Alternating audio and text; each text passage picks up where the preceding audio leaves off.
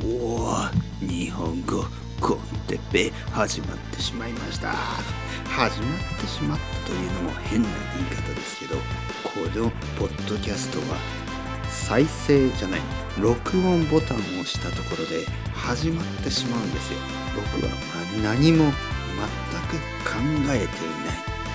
スポンテニアスなポッドキャスト。ということでレコードボタンを押したら全てが始まってしまう。というわけで今日も始まりました。RPG スタイル。好きな人も好きじゃない人もいるかもしれないけどそんなこと言わないでください。しばらくこのスタイルで続けていきマンモス。マンモスがいなくなってから何年もの何千年もの何万年もの月日が経ちました。しかし今の皆さんにはマンモスはいない。だけど日本語 con Teppei があります。うわ頑張っていくぞ。今日も喉が枯れるまで叫んでいくぞ。日本語 con Teppei の時間です。このポッドキャストは日本語学習者の皆さんをいつもいつもいつもいつも応援するするするポッドキャスティンティンティンティンティンはあ俺はこのまま寝てしまう。レベルアップだまた気がついたらこの日本語の森の中にいる。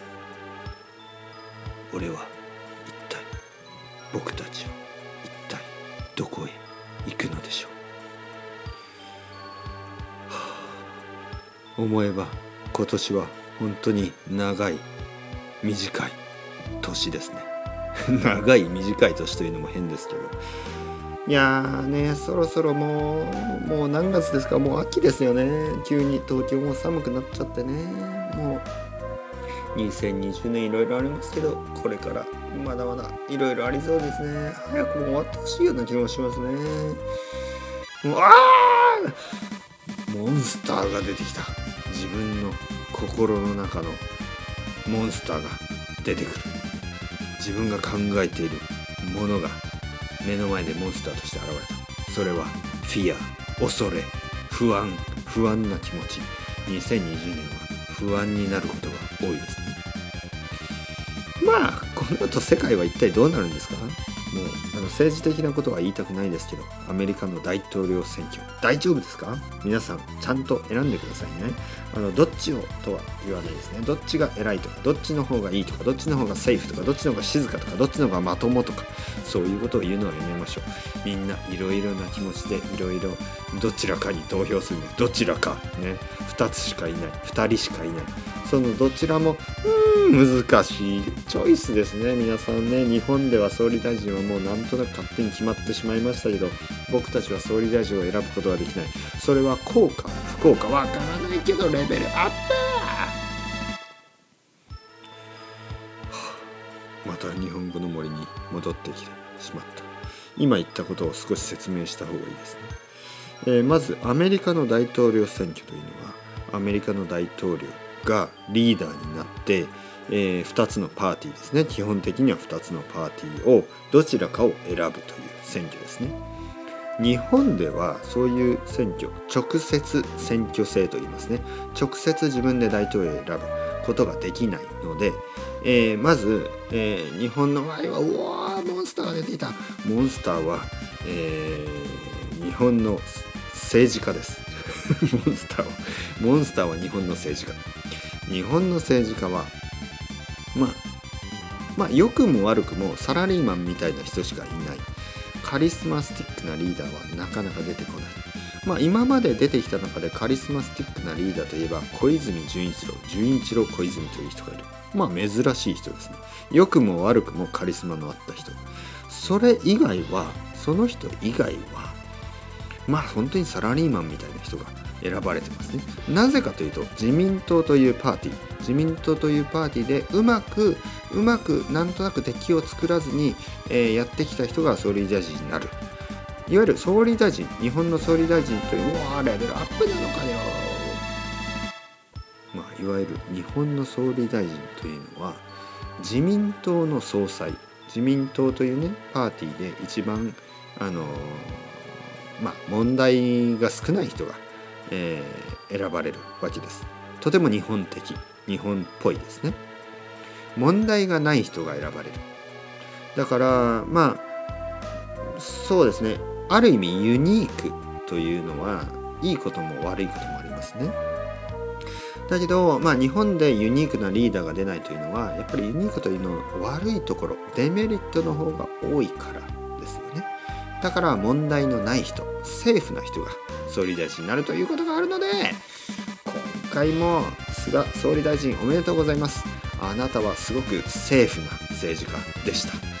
これからどうなるかちょっと期待して見てますけどまあそうサラリーマンっぽいえー、その髪型どうにかした方がいいんじゃないですか、まあ、髪型のことをいろいろ言うのはやめましょう。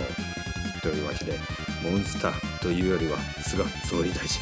元気ですか？僕は元気ですよ。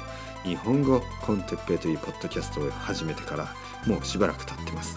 あなたはこの日本国日本という国で、えー、リーダーとしてこれから頑張るつもりかもしれないですけどレベルアップ!僕は僕でこの日本語という言語これを、えー、勉強している皆さん世界中の人を応援している応援団長なわけですある意味応援総理大臣。I'm sorry じゃなくてね I'm sorry 総理大臣ね。これこういうジョークをよく言いますね。Sorry sorry I'm sorry 総理大臣ね。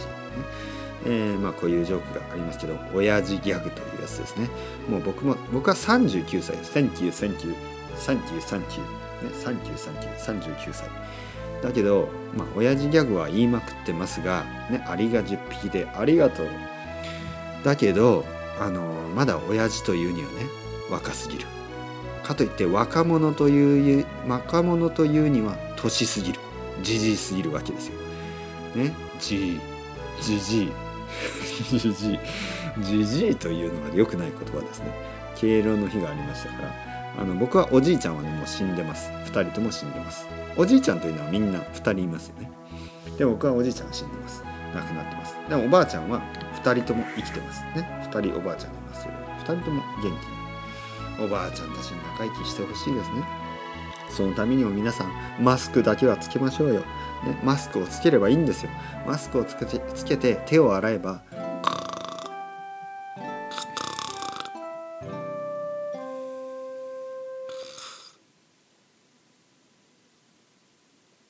あここはどこ？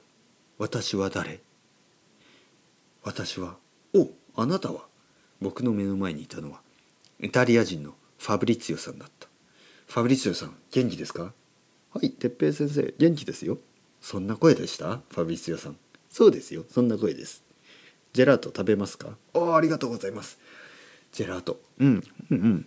あこのジェラートはファブリツィオさんの一番好きなピスタチオのジェラートじゃないですか。なかなか美味しいですね。おファブリツィオさんは何を食べてるんですか？これはねあのチーズを焼いたものにあのベーコンを焼いたものを巻いて食べてます。ベーコンベーコンだったかハムだったかは忘れました。まあ多分プロシュートですね。プロシュートを焼いてチーズの周りに、えー、くるっと巻いて食べてます。おわファブリッチオさんさすがですね。ファブリッチオさんが食べてるものを僕は全部食べたい。そうですか？じゃあこのマルゲリータをどうぞ。いただきます。